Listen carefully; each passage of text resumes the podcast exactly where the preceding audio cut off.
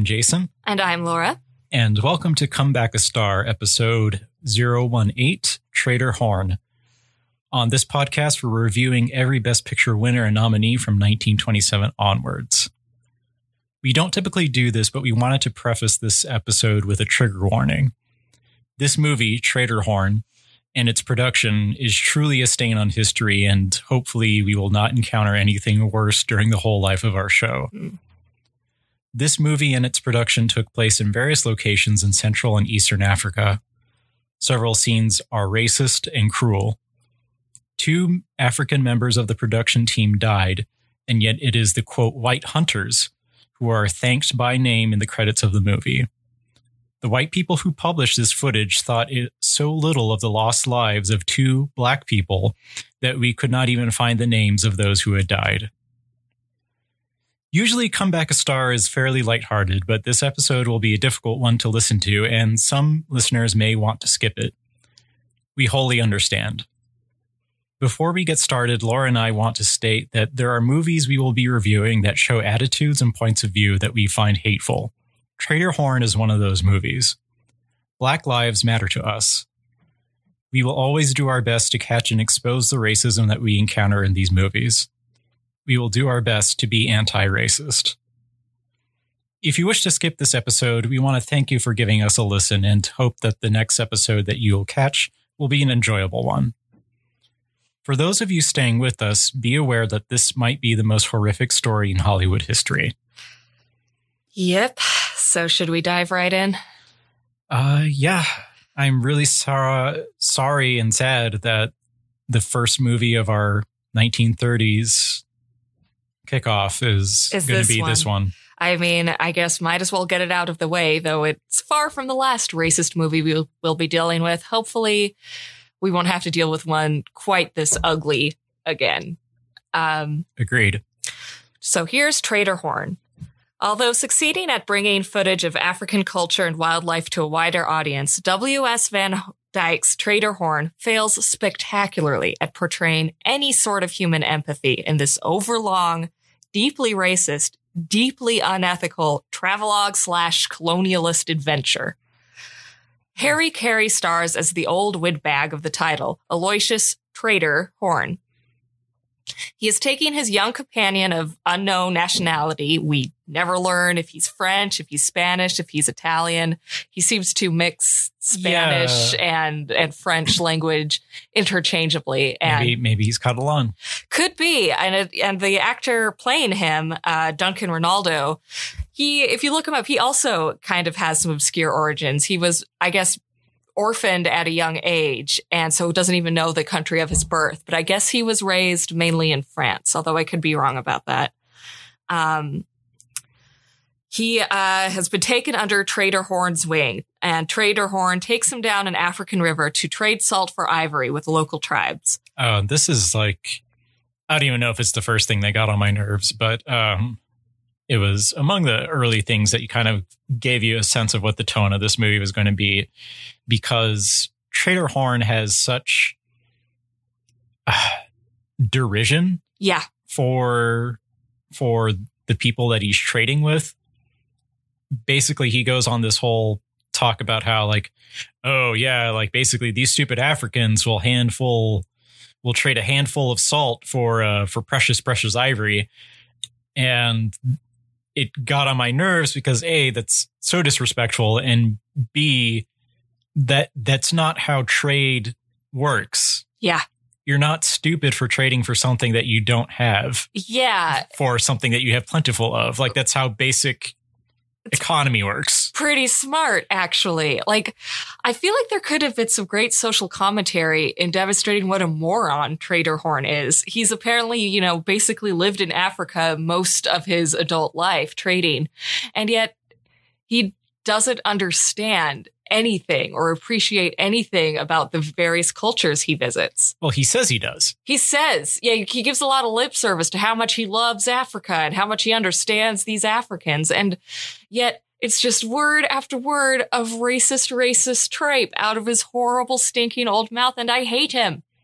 He's he is odious. and he also strikes me as like one of those old white guys who just claims things. Yeah. And It- it's it's just like listening to your kooky old relative And- just make up stories and that's a type that can be lovable in the right circumstances. in non-racist circumstances. Yes, but oftentimes this is what they really are. And it's kind of ugly to see, but I guess that's the price of truth on screen. Racists are racist. Anyhow, uh, Peru, which is the name of Duncan Renaldo's young uh, companion, carries a guitar, but thankfully never plays it. I did not care for a musical interlude.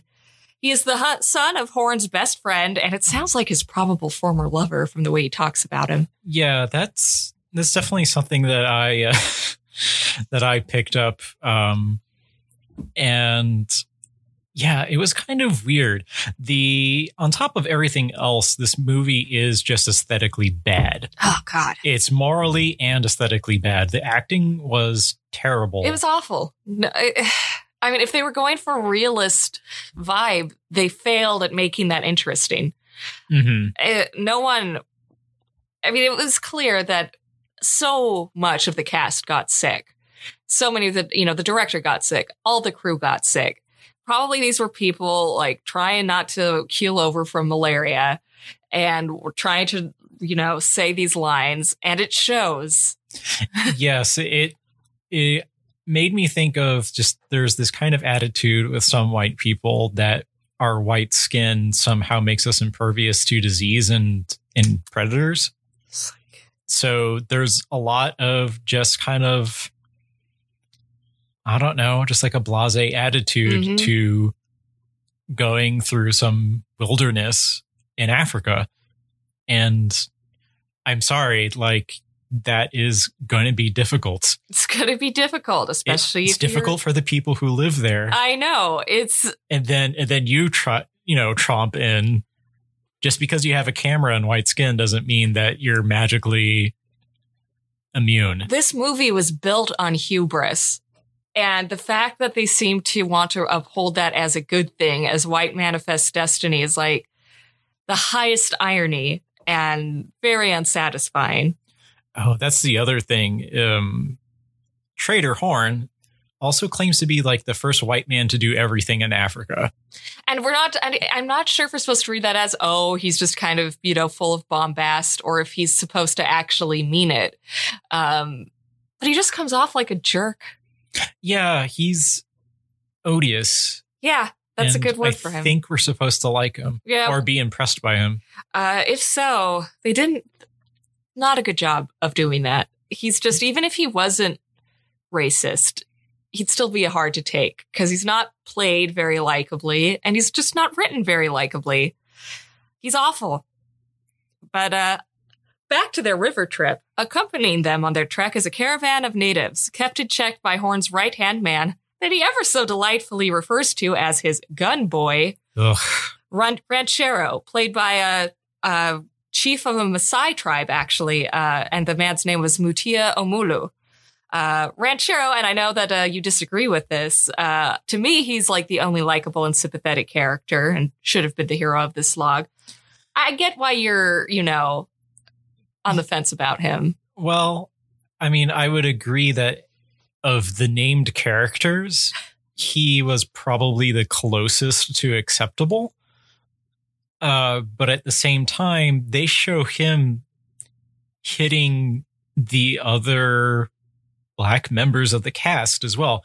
There is physical violence. I mean, we weren't Yeah. kidding about this trigger warning. No, There is physical violence against people.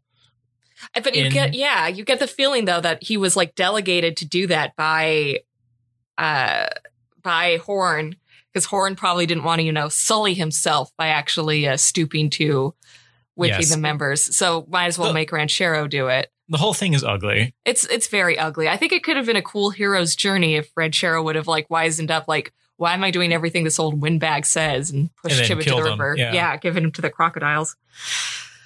Peruf's first intro- introduction to tribal life at le- first leaves him with the impression that the people are not savages, as Horn claims, but instead innocent and childlike. Yeah. Uh, and that's the thing about this movie. It kind of, you know, periodically just kind of stumbles along and you you get complacent because the last five minutes haven't been horrible. Well, yeah, because it's actual like stock footage of African tribal life, which is pretty cool to see. Um, these people just, you know, getting along, uh, uh, living their daily lives. living their daily lives. And, you know, the, and of course, you know, he says innocent and childlike after he looks like at a group of teenage girls giggling together. It's like, teenage girls are gonna giggle in whatever society. You don't look at a pair of, you don't look at a bunch of teenage girls giggling and go, oh, well, that's their whole society just giggling together. It's just Yeah. such tone Per- deafness. Peru is also odious. The his main redeeming characteristic is that he doesn't talk very much. he doesn't. Um, and, and he can't because Trader Horn's constantly talking about himself. constantly narrating all the events.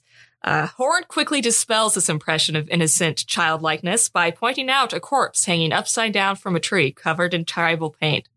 Instead of the film concluding that perhaps they are neither savages or childlike innocents, but instead simply human as they are, the film's thesis appears to be that Africans fall into two groups the submissive and obedient on the one side, and the savage cannibals on the other.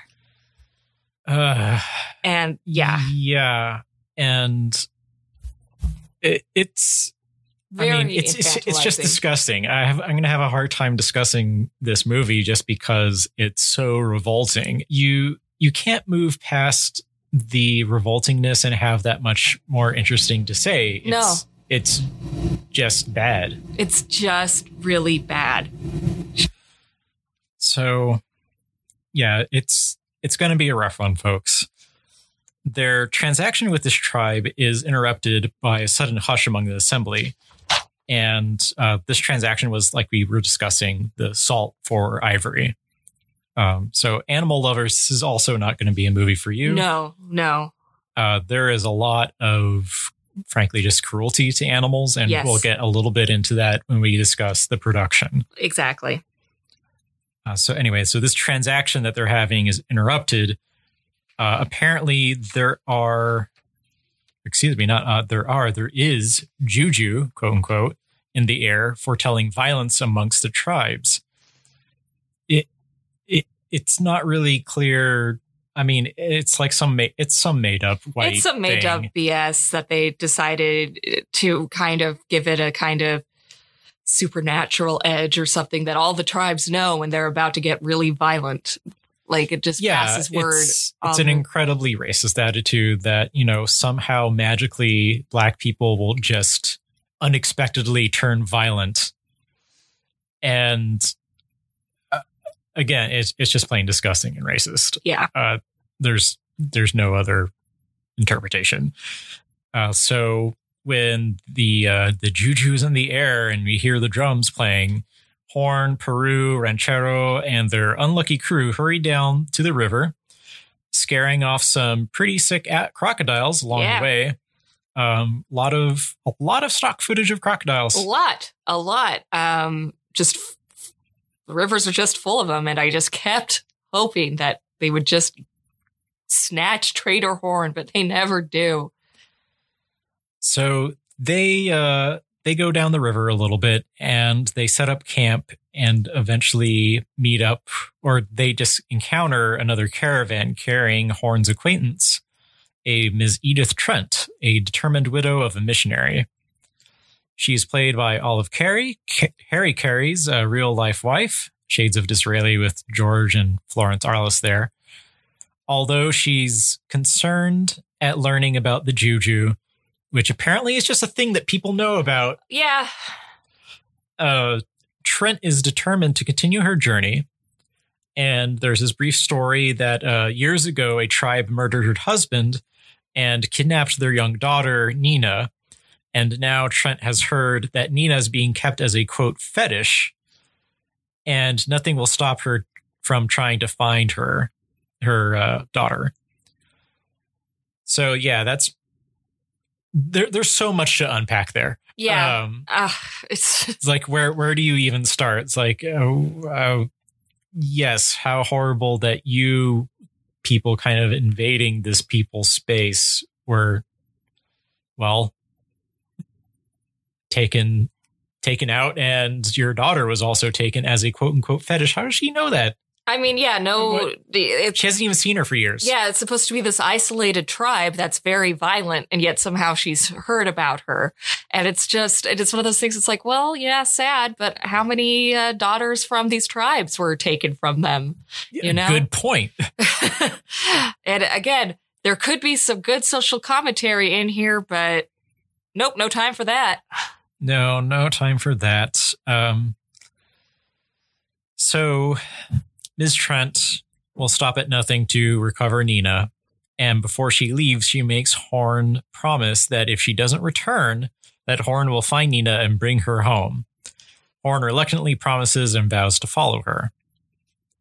The next day, Horn and company arrive at a spectacular waterfall, only to find Edith Trent's washed up corpse, seemingly abandoned by her party. Because yeah, we don't see anybody else in from the caravan, do we? So are we supposed to assume that they just got scared off by the juju and left her there, and she just I died? don't I don't know. I mean, my thought was that she tried to go up the waterfall and they just got killed up there on the plateau and I guess. then cast down into the the river. Who knows? who knows? Uh, but uh, she's dead. No uh, mother daughter reunion there. It's all very sad. But of course, Horn then picks up the mantle. Yeah, although uh, Horn tells Peru that there is no obligation on his part to follow Horn into this journey, Peru pledges his service. What follows are several scenes of wildlife interacting as Horn introduces each species to a fascinated Peru.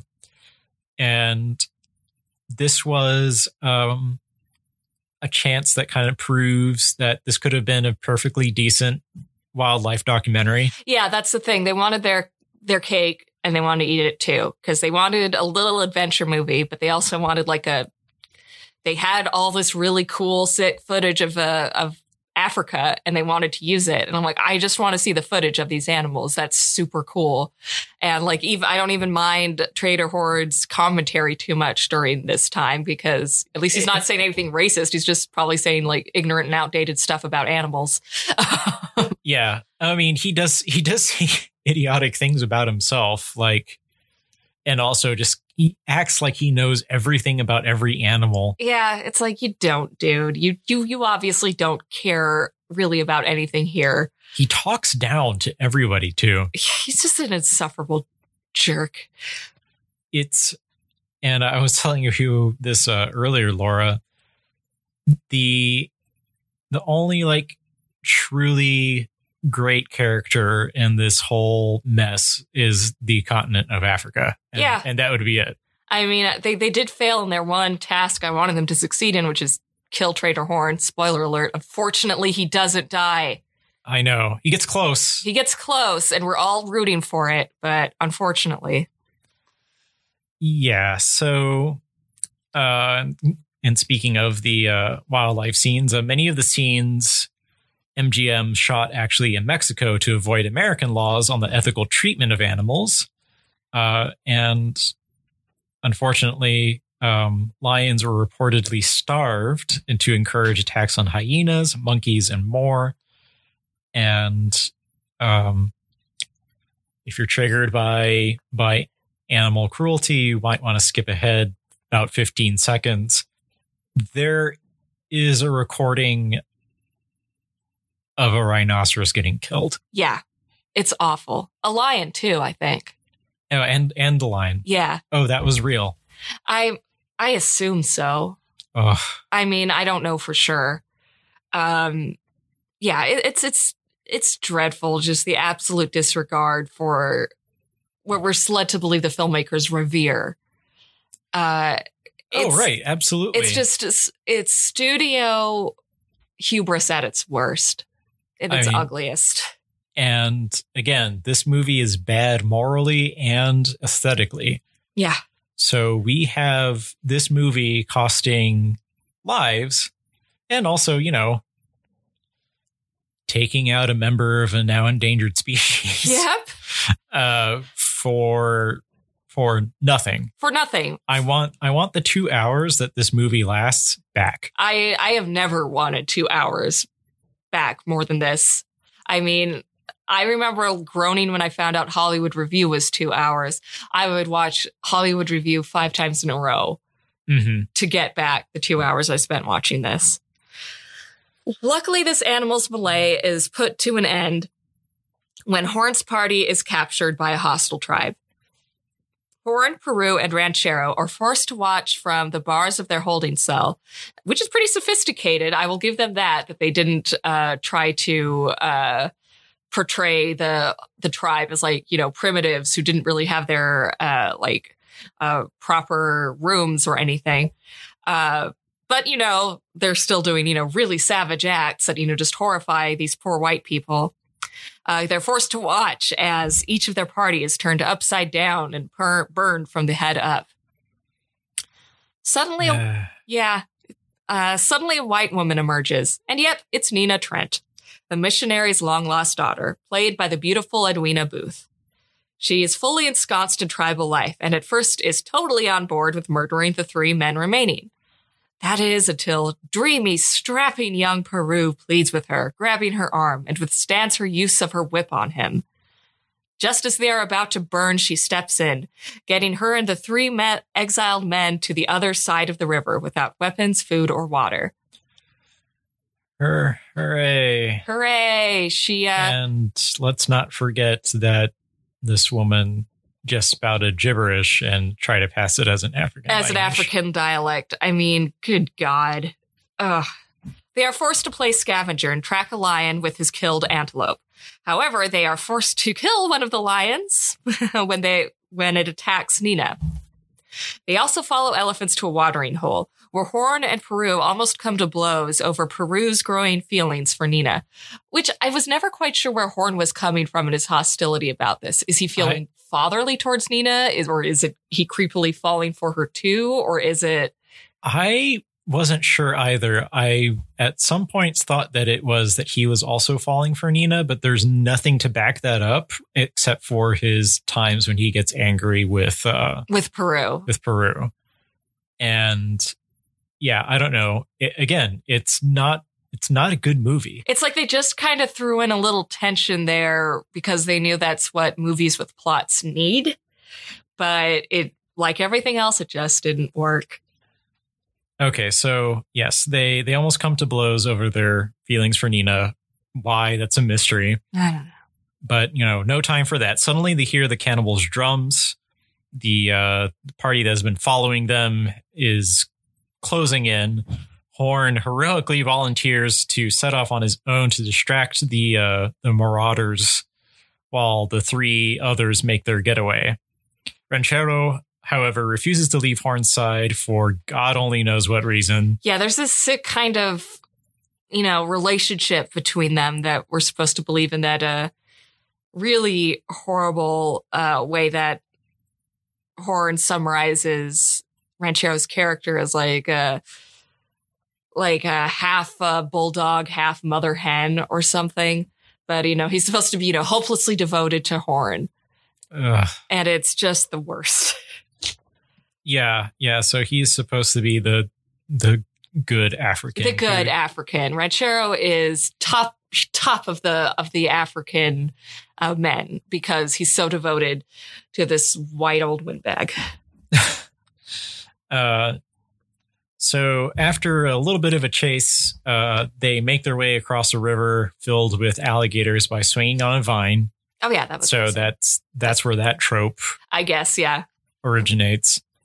So it's contributed that thing. I don't. That's neither here nor there, really. but No. it's a thing that I recognized. And I don't believe for one minute Horn could have actually been able to do that physically. That's possible. Maybe they got a stunt double. Probably. Uh, so they're trapped on basically like an island surrounded by water. Uh, an island, duh.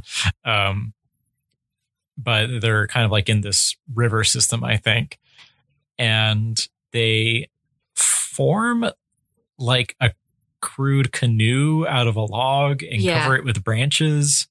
To try to hide themselves. Yeah, and and they just kind of use this raft to make their way across the river. Um, the uh, tribe trying to capture them, spot them, and throw their spears at them.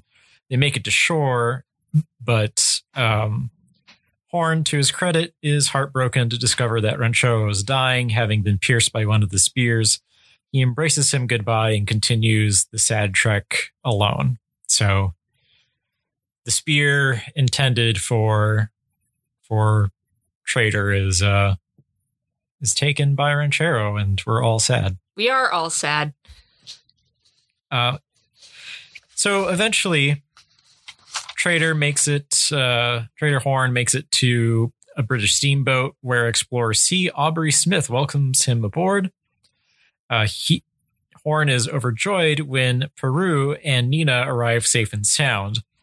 Realizing at last that the two are in love, he finally gives his blessing, which I guess was required for some reason. Uh, to make it all come full circle or some BS. And he convinces them to get on a steamboat back to England. Uh, Trader Horn, on the other hand, elects to remain behind as he says he belongs in Africa. Which he does not. And he, yeah, he fully does not. No. Uh, after waving goodbye to the departing boat, he faces the horizon and looks up to the sky, where he sees the image of Ranchero hovering in the clouds. And at that point, the movie ends, and I screamed. I I gouged my eyeballs out, uh, rended my garments, and set the house afire. It was a tough fire to get out. Um, Yeah, but yeah, I, Our I, I literally, put it out. Yeah, I it was a scream of of bafflement, in addition to disgust. When yeah, just like Ranchero is like, oh yes, and let's not forget Ranchero. It, okay, that Is it What- like a symbol what? that like oh, even though he's a godless African, he made it into heaven. Like I don't know what it was what that was supposed to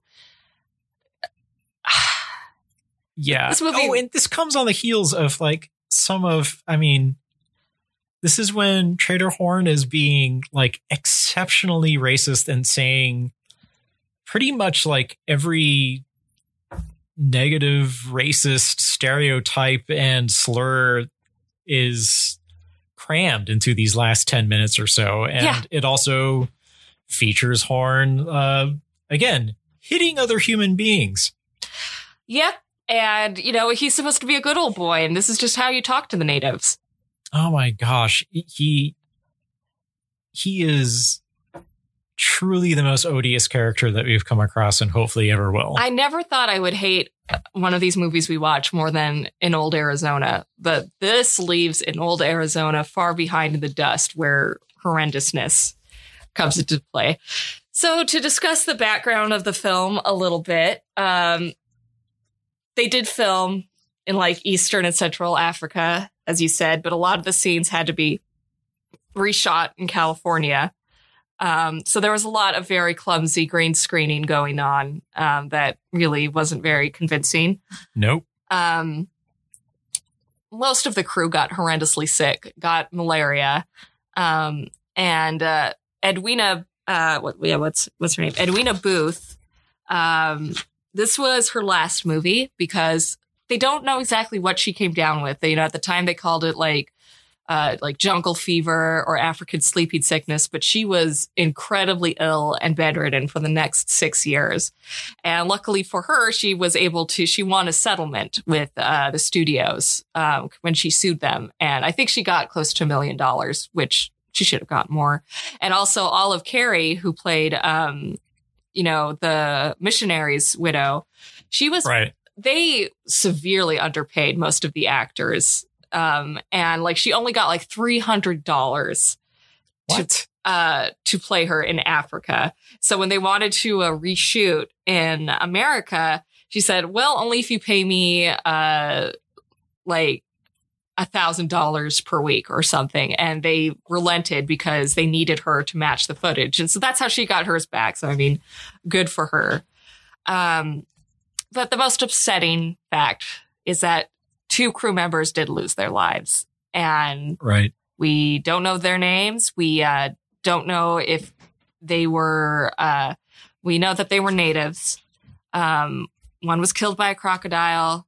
Uh, one was gored by a rhino, which the trivia on IMDb uh, says that this made it into the film, but I But we, I don't think we saw anything. Like I don't that. think we saw like a rhino gore a guy, but it was obviously green screen because it did not look like it actually happened. Yeah, I think that was that was faked, and my theory is that they actually took it out before they released it on DVD or whatever because I yeah. because there are laws. Yeah, Uh. right? Like, let's not have like an actual snuff film on our hands here. Um, and uh, yeah, when um, Omoolu, who plays uh, Rencharo, uh, came to uh, California to reshoot uh, some scenes, and he came with a with a fellow actor who was a native. They were at first denied entrance into the Hollywood Hotel because they were black. Uh, welcome to Hollywood, fellas. Like, Yeah, good times. So If you're a white person visiting Africa, you're welcome everywhere, apparently. But if you're a black person visiting America, uh, you can't even stay in the hotel that you're. The most upsetting aspect is that, you know, a lot of this was filmed in the Belgian Congo, which still had a lot of basically sla- slavery Yeah. going on. So, how many of the extras were actually forced to be in this movie? We don't know. Right. Um, and so it's it's a terrible, terrible part of film history that I think should be preserved in the same way that like uh Triumph of, of the Will is kind of preserved to be like this is what depths we are capable of going if we don't check ourselves. right. I definitely wouldn't recommend It's not Watching. for fun It's- casual viewing. Good God, no. and it's not it's not even worth studying exactly but knowing the background of this movie and knowing its content i think we did a decent job of covering at least the the gist of what happens and the kind of you you get the sense of what kind of movie it is Yeah. from our description i think I mean, it, it's there's nothing redeeming about it, like at all, except for you do get shots of Africa, of tribal life, of wildlife. Although even that is tainted, knowing that a lot of it was filmed illegally in Mexico and that the animals were suffering, uh, and that the people were suffering. So there are gorgeous shots of Africa, but you know what? I would have been okay with losing those beautiful shots of Africa if Africa could have stayed unmolested by the studio, yeah the filmmakers, oh absolutely and everything. So that's Trader Horn. should we rate this pile Oh, of garbage let's let's do this. Let's rip this one a brand new. Yeah, I guess I forgot to mention at the start of this episode. Uh, we rate these movies on various different categories, and something just in my heart tells me this one's not going to rate very highly. What? Our major categories are rated. Um, I'm going to go ahead and say zero through 10. Yes. And the bonus points that you can get are zero to five. And let's start off with our first major category, which is acting. Um, I, I would agree, zero. yeah, zero. I mean, I mean the actors, you know, weren't given a lot to work with. Um, But they were bad at it too. They were bad at it. Harry Carey, um, I'm sure I've seen him in something else. He has a very familiar face, but he's a total void of charisma. Um, you know, Duncan Renaldo, uh, when I looked him up, he seemed um, like an okay dude. He spoke out against uh, violence in cinema and uh, how it glorified gunfight too much. I'm like, could have meant could have name checked this piece of crap you're in though. Um, and Booth is really forced to like shriek gibberish and is basically just supposed to be this like this wet dream for guys who want some like kind of like savage but childlike uh, blonde lady in a sarong and yeah, pretty much. and so it's just horrible. I'm glad she milked the studio. for Yeah. I mean, she deserved. She deserved to. I mean, at, at least there's that. I Um, mean, Mutia Omoolu, I think is great. I mean, it really pissed me off when at one point, um, uh, Horn is like, you know, he's certainly not much to look at, but he's very faithful. I'm like, he's an incredibly handsome man, you idiot. like, anyways, Ugh. yeah. So no zero. writing. Again, there was a minimal amount at best. Like the dialogue wasn't good. It was hacky between that and like the travelogue sections. It was just no zero. Mm-mm. Also, yep, I'm also going to give it a zero. There wasn't much writing, and the lines that existed were bad. Bad, racist, story story had holes in it. Um, yeah, just just not not any good. Okay, and our third major category, cinematography. I mean, like, yeah, there were gorgeous shots of Africa, but as I said earlier, that's not hard to do. Africa's a beautiful, con- like a beautiful continent. I mean, Yeah, the beauty of this film comes from Africa being Africa. It has And of cour- nothing to do with how they set up the and camera. of course, they never specify where they are either. We keep saying Africa, Africa, like it's like a single place. It, I mean, it's you know many countries with many different landscapes, many different. But you know, all Sure. we know is that you know the rough area where it's supposed to be, and it's beautiful. But that has nothing to do with the filmmaking. And in fact, when they the mix of like stock footage with uh the soundstage stuff is very poorly done. I thought. yeah, that's true too. It's very obvious which one was shot- shot where. And the only reason why we have any clue, any clue as to where it is, is because in the starting credits, they give thanks to the government of the Belgian Congo and the Anglo Egyptian Sudan, I think is what they called it. Um, the colony of Kenya.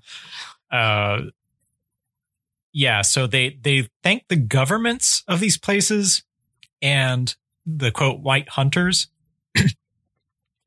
all of whom have like Esquire attached to the end of their names, which I think is probably yet more BS and kind of shows you the kind of person that walks around saying that they're a white hunter in Africa. yeah, yeah. Uh, but yeah, that's uh that's the BS we have to go through. I mean- Cinematography. I think I'll give it a one just because Africa's beautiful, but that's like to no credit to them. do you want to save that for a bonus point for set? Yeah, let's do it. Yeah, zero for cinematography. Okay. I'm going to give it a zero for cinematography as well, in case that wasn't clear. Uh, Man, that waterfall was so gorgeous. That took my breath away. yeah, that was a beautiful waterfall. Blah. That was a beautiful waterfall. And how much of that had to do with the filmmaking? Zero. Zero. They set up a camera and pointed it at a waterfall. We could have gotten a better shot of it too if they'd cared. That's true. All right. So our next category is overall. How well did the acting, writing, and cinematography work to create an overall product? Negative 100. Yeah, I was about to say, can we go into negatives? I think we should. okay. I'm I wouldn't normally do this, but yes, it's it is a less than zero overall product. Negative 10. Negative 10. Okay. So let's see. Going into the bonus rounds, they are standing at negative 20. Okay. I want to make this movie suffer so bad.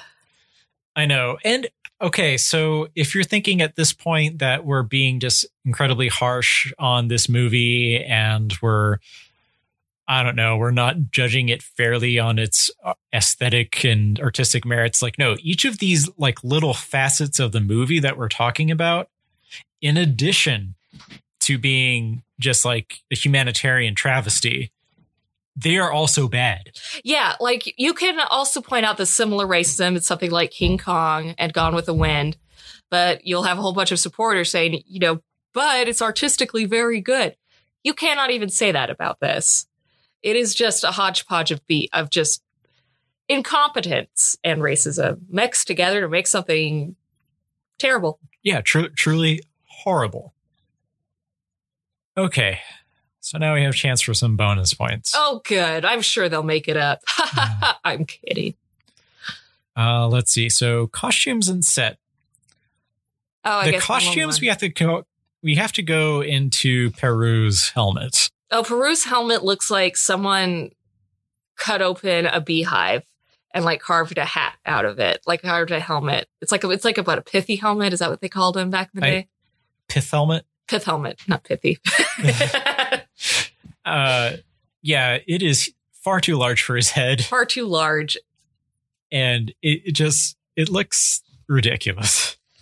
I mean, you know, the characters in uh, the tribes we meet have really awesome clothes, but again, That's not a costume. That's not a costume. That's what they wear. Uh, so that has nothing again to do with the filmmakers. Um, so yeah, I mean, I guess this is where my one one comes in because the setting is Eastern and Central Africa, and uh, boy, it sure does look pretty. Yeah, I'm going to match your one one point. I'm going to put in parentheses next to it as I write it down for Africa. for Africa. It has nothing to do with like the people making the movie. It just happens to be in a beautiful part of the world. Yep. Uh, let's see. Um, boldness. Ugh. Does this movie challenge the? Uh, neg- I, I mean, it challenges us in a negative way. It challenges my patience.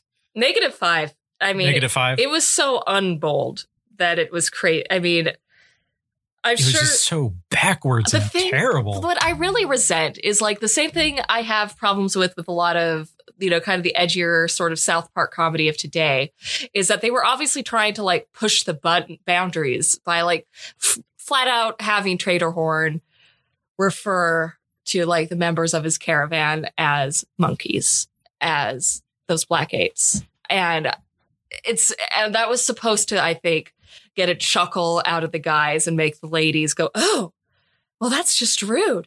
And the thing is, no, it's not rude. It's vile. It's wrong. And it's not bold. It's not edgy. It's just grotesque.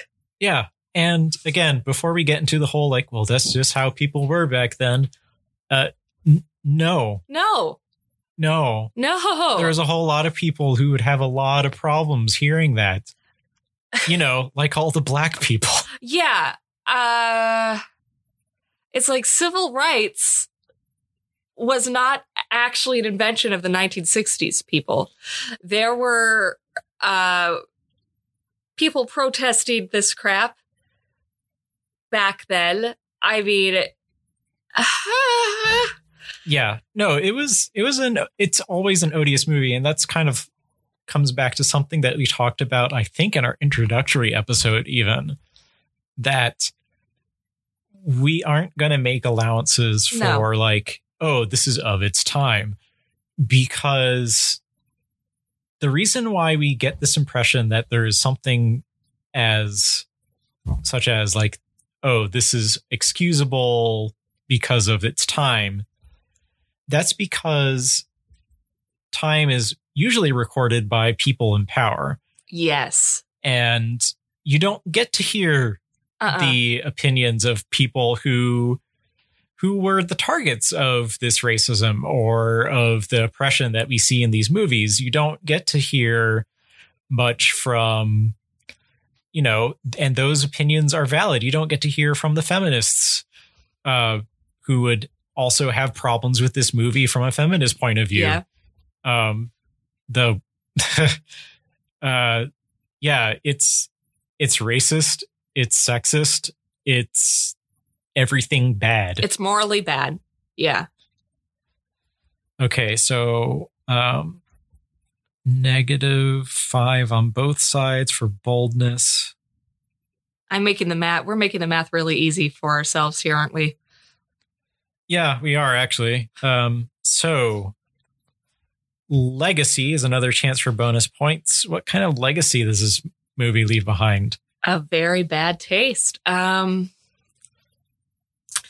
It adds nothing. it adds nothing really to the film canon. I mean, it left. It had. It did have a legacy. It had a devastating legacy. Two people lost their lives. Uh, many people were ill for years. Mhm. Uh, cute animals died. um, which is like the least of this movie's crimes, sadly. Um, so yeah, it did have a legacy, just not a good one. Just like a, a legacy of harm. A legacy of harm, which I mean, if there could be anything good from this, I think it's good to start conversations about how we cannot let spectacle override morality, basically. Yeah, it's basic human decency. Basic human decency. I mean, I guess for that alone, I'll give it a one. for for the evil it has For caused. the evil it has caused, I mean, I'm gosh, I want to give it negatives for a negative legacy. well, you know, that's you, you know, and usually we talk about usually we talk about how this movie in this category for legacy influenced uh, movies that came after it, right. movies down the line, and I feel like it was also just such a bad movie. Again, aesthetically, in addition to morally, it was such a bad movie that I think that anything that came after it in the adventure genre was d- did not take anything from this. I mean, it took No, probably not. we had literature, we had adventure literature that I think probably was drawn upon more. But Yeah. there's no like shots or ideas that come out of this movie that you could say like, "Oh, okay, I can see how this future movie pulled from that." If if that future movie was anything valuable. I did read one bit of trivia that Mutia Omoolu, who played, who was the Maasai chief who played Rencharo, uh, Mutia was uh, what I guess uh, the crew for the Tarzan movies called uh, the Escarpment, which I'm not exactly sure what that means for Hmm. the Tarzan movies. So that's a little bit of legacy for him, at least. Which, if anyone's going to be uh, get getting some good credit and legacy, I I would. I would like it to be this man. I want to learn more about him. I plan to. yeah, he probably has an interesting story. I mean, a Maasai chief who like came to Hollywood and uh, probably came away with not really ecstatic views about America. If I'm sure he already knew uh, that white, white white people aren't the best, no, but I'm sure it's one thing to like kind of know that, and another to like actually have to work and live with us. So. Yeah, he deserves all sorts of props. there But- is that. So one for me, a negative. What for you? Um, let's see, one for you. I'll I'll just I'll give it a negative one so we balance out. Okay, that's it. That seems fair. Longevity. How well does this movie stand up over time? Negative five. Negative five. It does not. It does not. I mean, again, and you can't put aside the issues of race and ethics, but I guess apart from them, you still have a really crappy movie that is not enjoyable, way too long. Um, yeah, there's no redeemable quality. I have never really watched a movie outside of like Mystery Science Theater that has like no redeeming qualities. Yeah. It. Um. If you're a modern audience and you are enjoying this movie on any level, there's something deeply wrong with you. I have to say so, yes. Um, and you are a cruel and inhuman person. yeah, there comes a point where you cannot separate the art from the social ramifications. Yeah. I mean, And also, it's just not good art either. it's not good art. And uh, yeah, there, it's not art. It was just an excuse for some jackasses to try to get as exciting footage of Africa as they can and just give it complete whitewash, literally narrative. Yeah. Um, we could have had a cool story with Rencharo, uh, discovering that, hey, doing everything this old white guy says is actually pretty terrible. Um, maybe I should reconnect with my roots or something like that. No, no, he's not a character. He's a symbol. He's a symbol of the good African. And so he gets to go to heaven because he was such a good servant to, uh, Trader Horn. And Ugh. it's repulsive. I mean, this was a Maasai chief. Uh, Yeah. Screw you. Uh, everyone involved with this movie. W.S. Van Dyke, I am disappointed in you because you directed one of my favorite movies, Thin Man, but you're a piece of crap for having made this movie. And everyone who was in this movie, apart from the people who were freaking forced to be in this movie, you suck. People who chose to like make this happen. The people who were in charge, basically. Right. I'm getting incoherent with rage. We should probably wrap it up. All right. Our last category technical. Oh, yeah. One more uh, category. Uh, I don't know. I mean, it was okay. They got their voices on sound. Oh, the know, effects were terrible. actually, though. no. Yeah, zero. Maybe even negative again. Remember, they were talking like the waterfall scene, yes, looked gorgeous. I can understand what they were saying because the idiots didn't know how to like mic them so that they were audible. I didn't know what they were saying. Like, and it's supposed to be a very sad true. scene because they, they find the old woman and she's dead and they're giving her like a little bit of a burial and I can't hear what they're saying about her. It's so bad. yeah, and Zero. the uh, the green screen type effects, Oh, not good. Like even by by those standards, standards of the day. the stock footage was obviously stock footage. Yeah, no attempt to like make something make like seamless transitions. So bad. Zero. No, no. Give it a negative one. Negative one. Okay, I will also match your negative one so that we have. We end up with a very even negative 40. Negative 40. I am very pleased with that outcome. With the well deserved Negative 40. negative 40. Ugh. I I love old movies. I love film history, but you can't love something so much that it blinds you to the ugliness it can create. And this is the ugly, ugly side of classic cinema. It is. It truly is. I mean, it's a, I mean, it's an ugly side of humanity in general, of of white humanity in particular. And yeah, absolutely. And with that, um, you know, part of me would normally think that, well, maybe there's going to be a movie so bad that will hilariously give it an Oscar. This this wasn't that one. No, This is going to be hope hopefully the worst movie that we ever review, I hope so. I really and hope so. it belongs in a dumpster fire. yes, it wins the prestigious dumpster fire award for me. So no Notsker for Trader Horn. Let's throw it into the river and hope it gets eaten by crocodiles. Yeah, absolutely.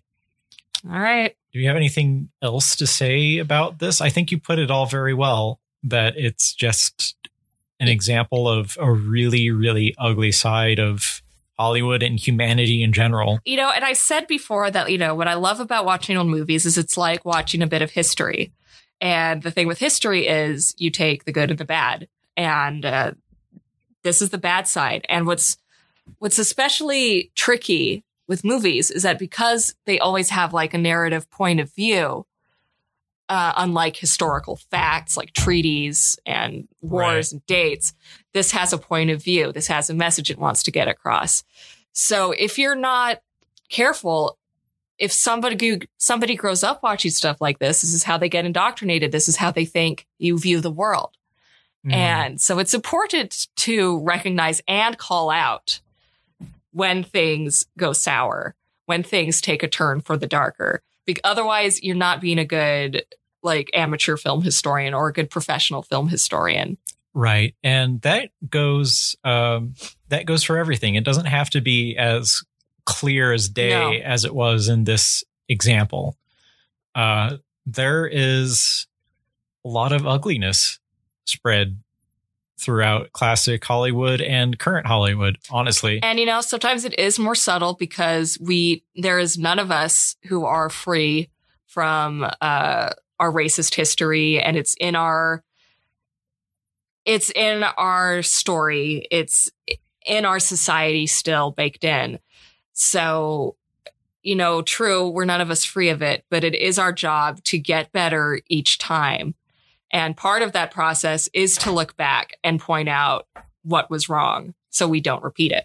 Right. And if there is something good about a movie that has problematic elements, you're still responsible for Yes. calling out those negative elements, e- even if even if parts of the movie are beautiful and wonderful. Because you're not appreciating the work as a whole if you just pick and choose the things you like Right. and leave behind the rest. You're not you're not examining the work. You're not getting the whole picture. So what's the point? All right. Yeah. On that intense Very intense note. note, uh, I think this is the end of our episode. Yep. You can catch us on Twitter at comeback a star. You can email us at comebackastarpodcast at gmail.com. We do have a Facebook page that is very little used. Maybe a screed about this movie will be our first post. I don't know. I don't know. But uh thank you for hanging in there with us. Um next movie is definitely going to be lighter hearted, I think. yes. Although we probably will um I I'm going to be unavailable in the coming week. So there'll That's there there will be a, a, a brief break uh while we uh cogitate over dark things past and hopefully move on to brighter brighter tomorrows. That's right. You're going on sort of vacation I to know. your folks' house. to my folks' house. I haven't really seen them in a long time. So did a week's worth of quarantine. I should have done two, but I felt really bad asking that much time off from my boss. So I just made sure to work from home this week. And uh, yeah. Uh, so let's hope I do not kill my senior citizen parents. yes. And we might uh, record a special with uh, your sister, my wife, Yeah. wow. standing in. Um, so the episode after this might not feature Laura, but it may feature her sister, and we will probably watch something that is not on the uh, on the Oscar Best Picture list. It will probably be something kind of silly. I hope so, because after this Whopper, we all need a little bit of a silliness silliness break. I look forward to listening. Oh, that's that's very nice. All All right, right. let's close it down. close it down, walk away, and uh, gouge our eyes out again. I mean, have a good one, everybody. Yeah, take care. Take care. Bye bye.